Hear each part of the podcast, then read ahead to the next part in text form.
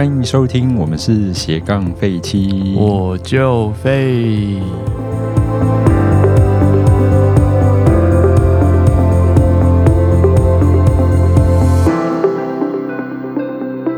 欢迎大家回来收听今天的节目。哦今天是我们节目的第二集，耶，第二集。对，那不知道大家还记不记得哦？我们上一集啊，在一开头的时候有跟大家分享了一个小小的 RPG 的游戏，对。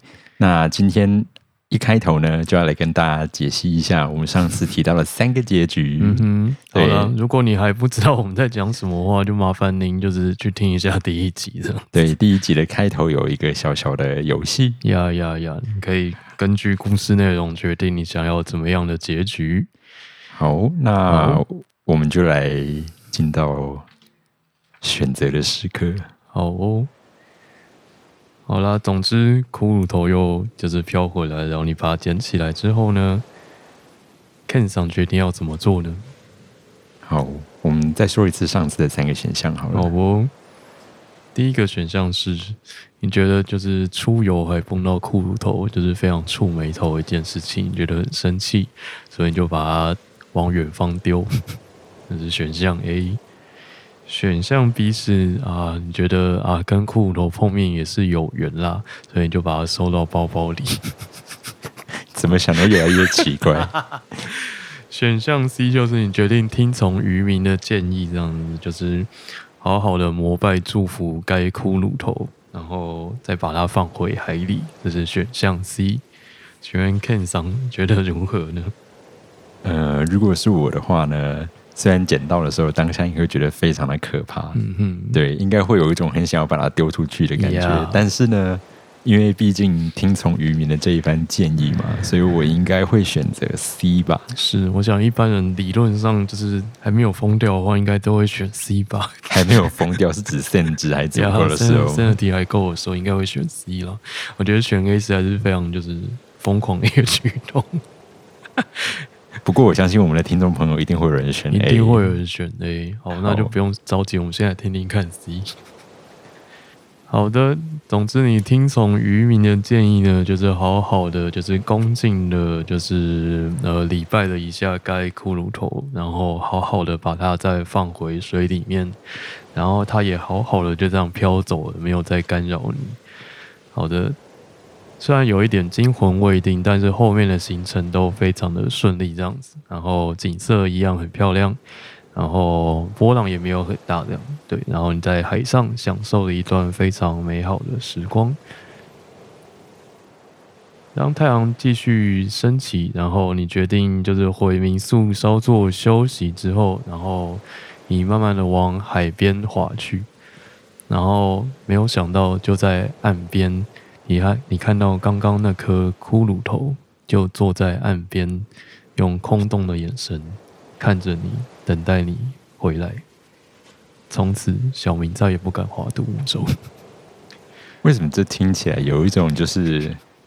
有带有那么点温馨感，有没有？在那种有一点点温馨啦。对，就是清晨，然后他就一颗头坐在那边，然后等着你回来，一种招呼感，有没有？真的，就是欢迎回来呀。对，欢迎平安归来，有没有？好，那这样听起来，这个好像还不错啦。我觉得还不错，是一个温馨的人定。对，那我们来看一下，如果是 B 选项呢？哦，我看看啊。好的，总之呢，你就是你想说他既然要跟着我嘛，那那就把它收到包包里好了，然后再看上岸要怎么办。理论上划独木舟了，顺便跟大家讲一下，通常你应该是带着防水袋，是你会有一个防水袋。对，好，那我们再继续。很专业的防水袋。对，好，就在你就是繁琐的进行防水袋的活动，然后好不容易把它骷髅放进去之后呢，你就继续享受你的海上行程。啊，然后因为你要把就是东西从那个防水袋里面拿出来，呃，就是上了岸之后，你要把东西从防水袋里面拿出来。正想要把裤头拿出来的时候，你发现裤头已经不在你的背包里面了。哇哦，某一种会自己移动消失的骷髅头，呀，这是蛮方便的一个道具的。对啊，好，啊，总之你就是想说，哎，怎么不见了？这样，然后你也没有办法，反正他本来就不是你的，对，OK，然后你就这样，就是满头问号的回到民宿。你一打开你房间的门之后呢，发现该骷髅头好端端的就坐在房门口的地板上，一样用空洞的眼神看着你，等着你回来。从此你再也不敢划独木舟。这两个结局是怎样？都是要让你不敢划独木舟就对了。基本上我们也没有办法参透骷髅头的想法，那总之就是这样子。我觉得这个骷髅头一定是被派来，就是要减少独木舟的划船人数的。maybe 或者是就是间谍骷髅头，间谍骷髅头，间谍骷髅头嘛，好哦。好，那大家可能最期待的就是那选了 A 究竟会发生什么事情呢？Yep。OK，你生气的把裤头往远方抛了出去，这样子。你看着那颗裤头沿着抛物线落入远处的海中，没入海平面。好的，你碰到这种鸟事，你也觉得啊，我也不想再滑了，这样子，然后就开始决定往岸边的方向滑去。滑着滑着呢，你听到从船的后方传来的怪声。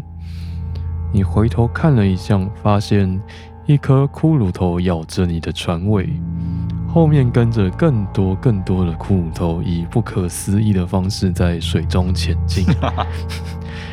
原本你以为是波光粼粼的海面，定睛一看，居然是白森森的一大片骷髅头往你游来。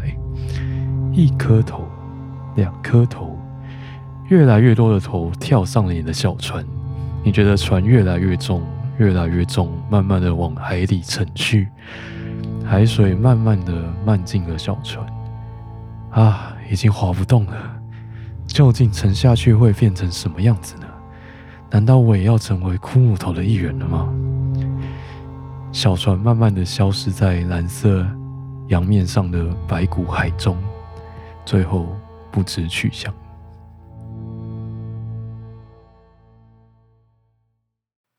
哇哦！我为什么听到中间有一点想笑？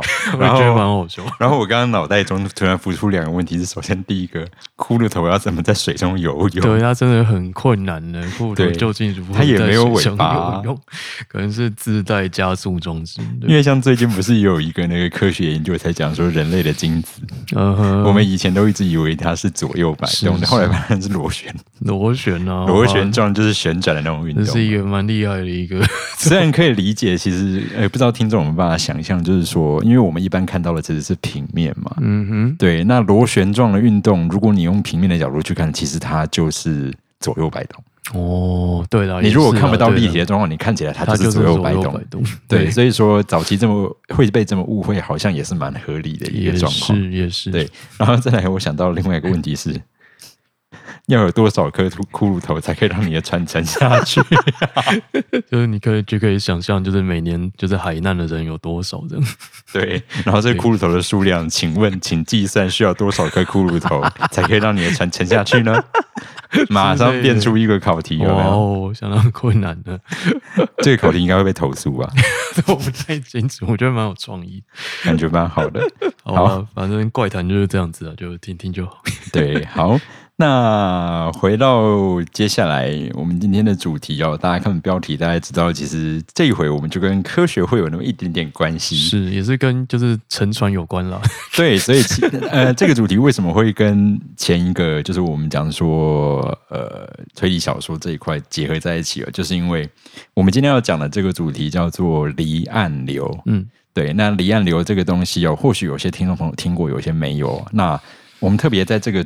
科学相关的主题，第一集就做这个，其实是因为现在刚好是夏天。对，那这个东西对于大家如果去海边玩的话，其实是非常重要，你需要知道的一个现象。是，好，那呃，在讲离岸流之前呢，我们先来聊一下，就是说，哎，Felix，你会游泳吗？我个人是旱鸭子的，我个人没有办法游泳，就是不会换气的那一种。不会换气。那你以前是什么时候有学试图学过游泳这件事情？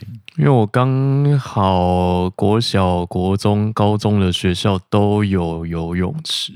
国小、国中跟高中嘛，对，你跟我刚好相反，你知道吗？相反就是都没有的，都没有游泳池。好，OK。然后我们就被迫就是就是，反正不管怎么样，就是要下水这样。对，结果你经过了三个阶段还学不会游泳，反正就就就这样子。对，好的。那大学的时候嘞？大学就没有了，就不需要就是了。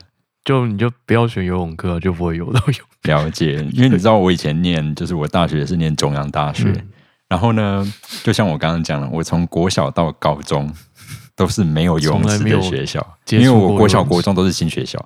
哦，所以像我国中其实是诶，如果听众朋友知道的话，桃园的同德国中，然后我是第一届的毕业生。哦，新学校新学校就不会有游泳池的。呃，基本上我不确定后来有没有游泳课，但我们学校的确是没有盖这个东西。哦，但周边其实是有游泳池的。对啊，对，我记得有些学校会去外面上游泳，有些啦，有些对，其实蛮多都是这样的，就是会配合周围的游泳池去开设游泳课。嗯，对，那。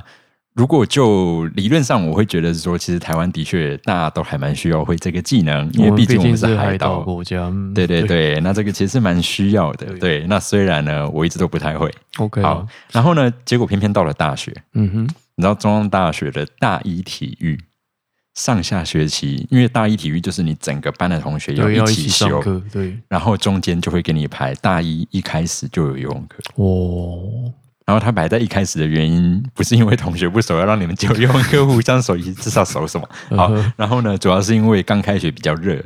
嗯，对，因为它虽然号称是类似温水游泳池，但它温度大概还是二十几度这样子的。对，所以其实太冷还是不太方便。呃，对，所以说我们在大一一进去的时候就会有游泳课，好，然后在一下的时候，快要暑假的时候又会有一系列游泳课，蛮尴尬的。然后，对，然后呢，在一开始的时候，上学期你就要游那个横向，就是在二十一还是二十几公尺对，下学期你要游五十，嗯，真的是很超哎。然后呢，我上学期你知道我就是那种连二。一半二十几我都游不过的那种状态。然后我到寒假的时候呢，我就想说，因为我也是不会换气，痛定思痛，然后我就去家附近的某一个就是温水游泳池，冬天一定要选温水嘛。寒假的时候，然后就去练了一下，好认真哦。然后就练了一下，就是还有就是那种脚一点点前，稍微请教练帮忙一下那样。然后结果到后来呢，好好像勉强可以换一下下。哇哦！但是。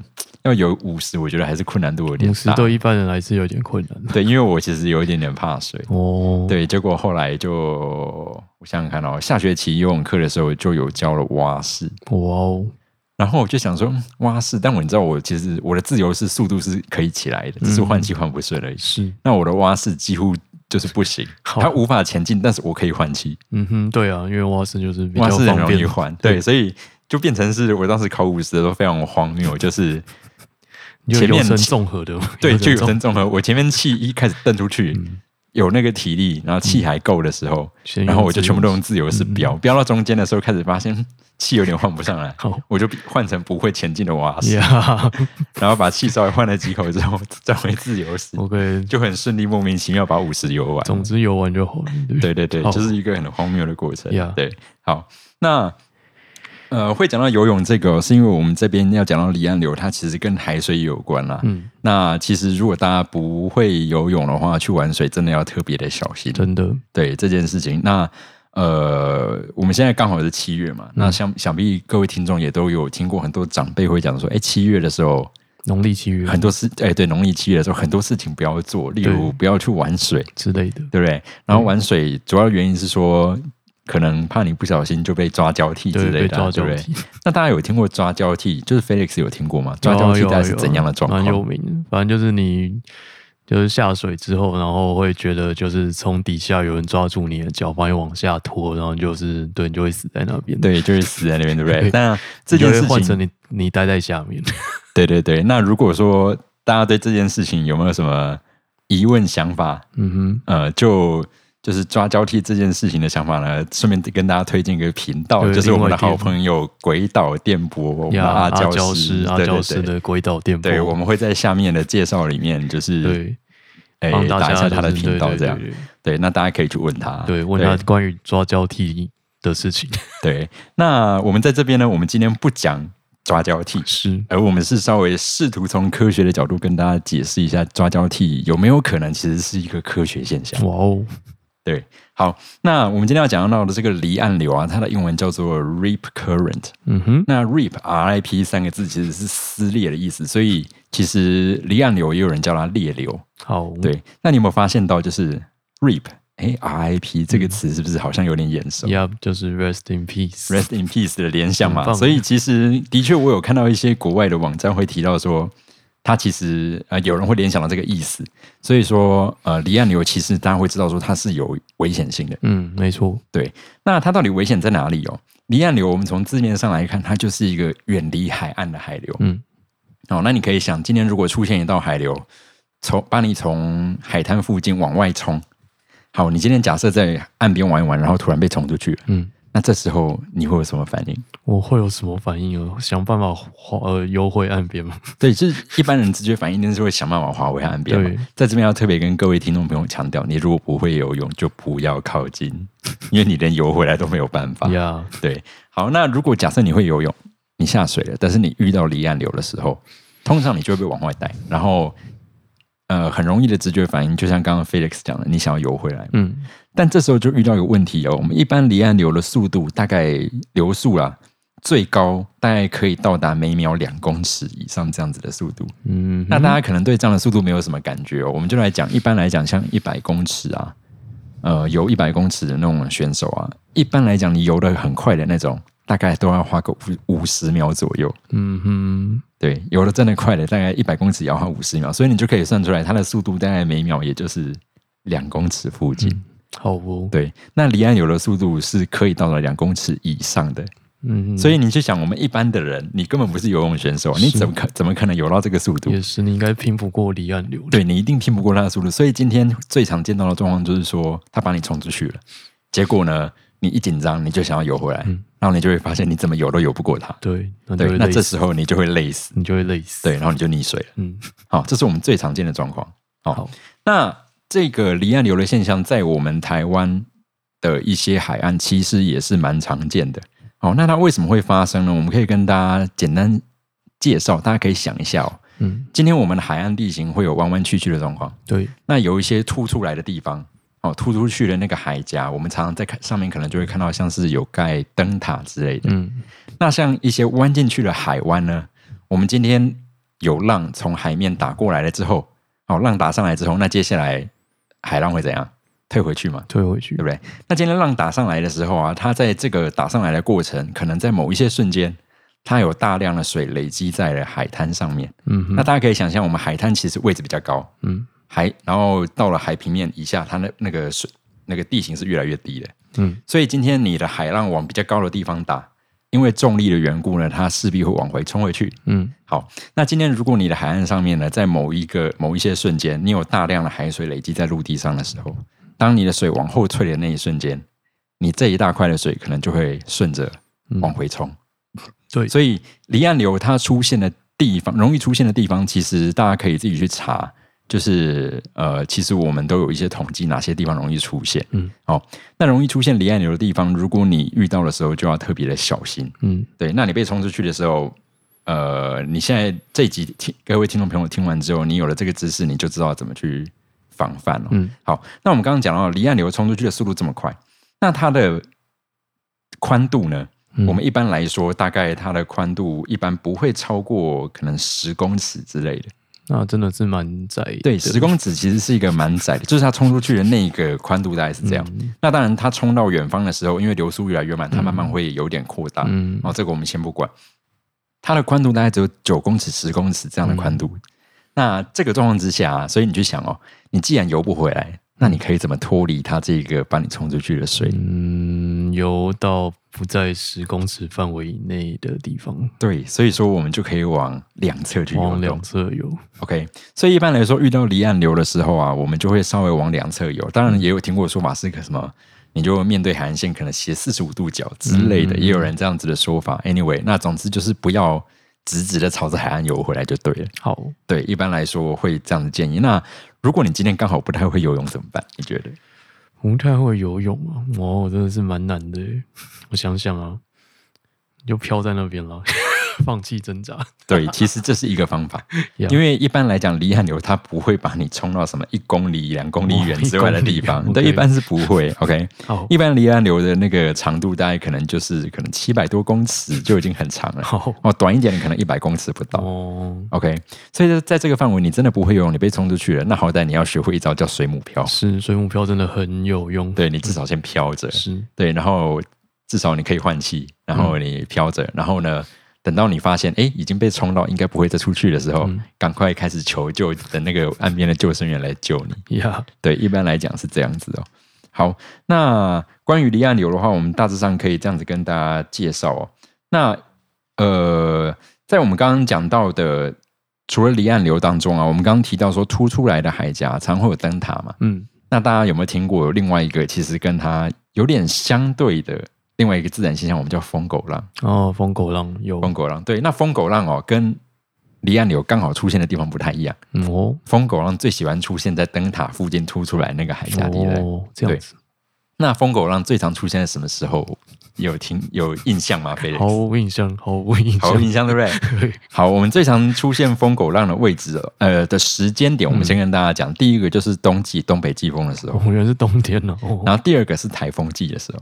嗯，好，嗯，OK，OK，那大家可以想，就是它是远方的浪，嗯，然后传递到台湾近岸的时候，嗯，好，那如果我们学稍微学术一点来讲，嗯，好，我们一般来讲，我们在海上的波浪有长的波，有短的波，对，那大家听众有一个概念，就是说长波相对来讲它比较传得远，对，它没那么容易消散，容易传到远方，所以你今天假设远方有个台风，可能两天三天之后会侵袭台湾，那在这段期间之前呢，我们常台湾天气都非常的好，对，然后你就会觉得说，哎，天气这么好，赶快去玩水啊，很棒啊，对不对？但是殊不知，远方可能几百公里外的那个台风，它产生了长波的浪，已经到达台湾了。哇哦，OK，那这些浪呢，波浪它在海中传递的时候，它会有折射的现象。嗯，那我们就先知道一件事情，我们自然界有个共通的原则，就是你凸出来的东西。哦，自然界会很想要把你侵蚀掉，把它磨平。那凹进去的地方呢？把它填平。对，就会想把它填平哦。是。所以今天我们一样哦，你的海，哎，海岸的地形，它凸出来的那个地方海夹，嗯，它也是能量相对容易集中的地方。是。所以今天远方这些长长的波啊，传到岸边的时候，它就很容易打在凸出来的灯塔海峡那附近。OK，那这些长浪什么时候它会突然汇集起来打上来呢？我们不知道哦，它是随机的，随机的。OK，只是如果有这些长浪来的时候，就容易发生。是，所以我们常常见到，我们可以去想台风天来临之前，这是第一个嘛？对。那东北季风来临的时候，你觉得最常在哪里会出现疯狗浪？呃，宜兰东北角。对，其实就是风打过来那个区域，就是这么简单。是 OK。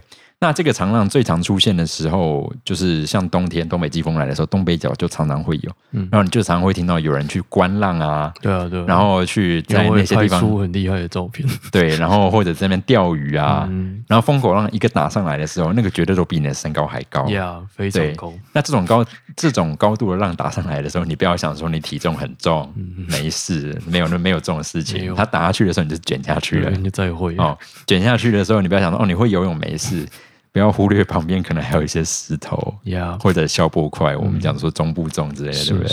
像这种东西，它在那边的时候，你打下去就不是那么简单的一件事，就会中那种。对，所以基本上就是跟大家提醒一下，这是我们常见的两个海岸边需要注意的东西。嗯，对。好，那呃，前一阵子啊，我跟 Felix 其实有跟到一团，我们有去。宜兰东澳那边划了个独木舟，我们有去划独木舟，对，划了一个独木，而且我们还挑了就是凌晨四点出团的这样子，对，那个真的是非常早的一个状况，就是蛮惊喜的一个行程，对，非常惊喜的一个行程。然后我们就看到说同团其实还蛮多都是女生的耶。对，女生蛮多，而且有一个小朋友。对，还有一个小朋友，这个我有点。妈妈跟小朋友。对，妈妈跟小朋友一组，我觉得蛮惊悚。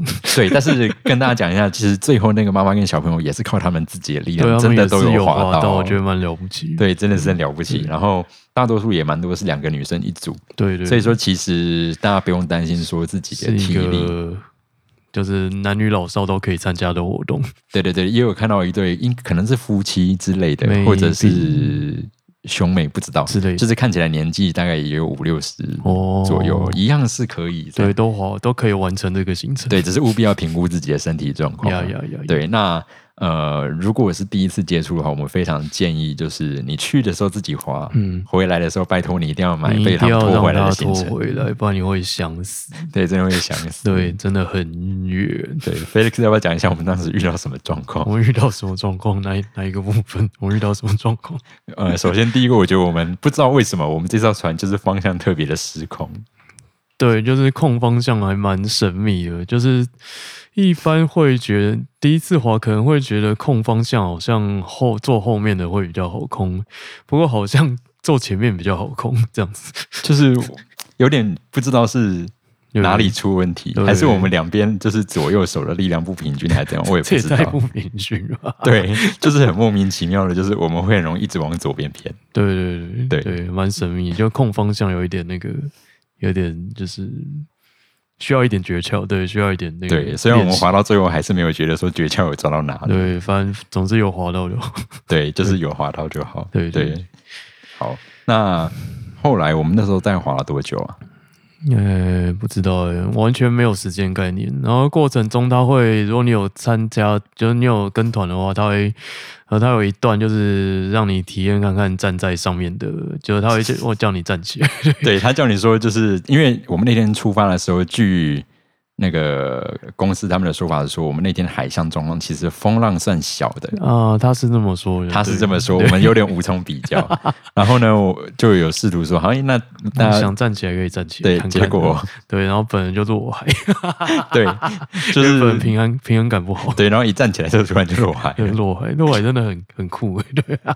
然后爬上来的过程是有点辛苦，哇，那个真的很难呢，那个真的对，因为那个救生衣会卡住。嗯，对，然后你会想要，我想一下，你可能会本能的会想要，就是类似爬墙那样子的爬法，就你会把它当成墙来爬，但是因为船会歪。之类的，不过就是你不能把它当做抢来爬。然后，然后我后来后来他就是叫我放松，然后把人躺成一字形，然后用游的游上来，就是让你的身体整个飘起来。对对对，然后再慢慢的像海豹一样，对对，像海豹一样爬上船这样。对你想要体验一只海豹的话，你就是对我觉得还蛮有趣的，就跟之啊，就是让我想到之前有看到一个，就是有一个非常不实用，就是对台湾非常不实用影片，就是当你就是站在。呃，一整层很薄的浮冰上面，然后突然掉下去该怎么办？哦，好像是一样的。对，一样就是你要放松，然后让身体躺平，然后再爬出来的。对，你这样想，我才觉得那天怎么有点眼熟，原来是这个。就跟想象的不一样，不是不是硬硬生生用手把自己撑起来，是要躺着。因为你想撑起来的时候，其实因为我那时候我还坐在船上，然后就会感受到一个状况是，你想要撑起来的时候，船其实船身会跟着你的方向斜过去，所以你反而会滑下去。对对对对，好，反。反正就还蛮有趣的，对，可以就是无聊可以就跳下船体验看看。哎，其实我有看到有些人的分享，就是他们在划独木舟，然后划到中间的时候，真的会有人就是跳出去游游再回来。对，只是我们那一团没有遇到这么疯狂的状况。对，我觉得跳出去游一游也是可以理解的一个事情，因为就是水真的很凉。对，而且你穿着救生衣，那真的是蛮安全的。对对对对对，好推荐。对，虽然有听那个。哎，他们有讲说前一天有人啊，就是带了一只手机出去，然后还是 iPhone 的，然后带出去了之后呢，他虽然有装在防水袋，问题是他落海之后呢，没有放好，他就手机掉出去了，人生啊，对，然后基本上就是他们怎么打捞也捞不回来，当然捞不回来。对，到底在想什么？对，带黑风出去。对，所以带就是出去的话，请务必就是你自己的东西一定要建议就是就是能不要带就不要带东西。对，因为像我们两个就是什么都没有带，我觉得这样蛮好。然后照片就是交给他们去拍，他们只是会拍。是。对，好，那今天基本上我们就是简单的分享了一下晕船药了，晕船药。哦，对对对，忘了跟大家提醒，一定要吃晕船，对，一定要吃。那个浪的状况，我真是觉得还好，我们有吃，你知道吗？的，那个没有吃，我觉得我一定会一定会吐死。对，而且还是听说风浪比较平静的状况。对，我们那天好像真的是很平静的。对，但是都已经觉得其实 不吃一定会晕的那种程度，就是务必要吃晕船药。对，晕船药这个一定要吃，没错。对，好，那我们今天就跟大家简单的分享了一下，就是。呃讲离岸流跟疯狗浪这件事情，那帮大家再重新做个整理哦。如果遇到离岸流的时候，哦，我们第一个，不管你的游泳能力多好，你一定拼不过它。是，哦，所以请务必，如果你会游的话，当然你可以斜斜的，嗯，哦，可能斜四十五度角，或者你就是干脆平行海岸线往旁边先脱离了之后。你再游回来是好。那如果不会游泳的话，你就先放弃。对，你就先水母漂亮，因为它不会无止境的让你冲出去，这你可以放心。最后一定会停下来。对，其实以往我们讲到说，我们刚刚前面提到那个抓交替，嗯，其实我们科学上就有解释说，这个可能是有的时候我们误认为抓交替的原理。哦。对，就是它是一个把你往外冲的力量，你会感觉有一股力量把你在后面扯你嘛？哦，其实会有这样子的猜测跟联想。哦，对，那当然这部分的话，如果交给专业的，对，可以交给专业的，请锁定轨道电波这样。轨道电波。好，那呃，当然我们一个，我们我个人觉得一个最高的原则就是，你如果真的不会游泳的话，就是不要靠近。对对，好，那这个基本上就是我们带给大家这。在这一集的一点点的科普小知识是，那大家未来如果有还有想要听什么样的内容的话，反正地科的东西，甚至是一些些物理，如果可以的话，是对大家都可以在这边发问，欢迎来信询问。对，好，那今天节目就到这边了。那如果喜欢我们节目节目的话呢？欢迎在底下留言，然后给我们五颗星的评价，跪求五星评价，跪求五星评价呀！好，那我们今天节目就到这边喽。好，下次见啦！下次见，拜拜，拜拜。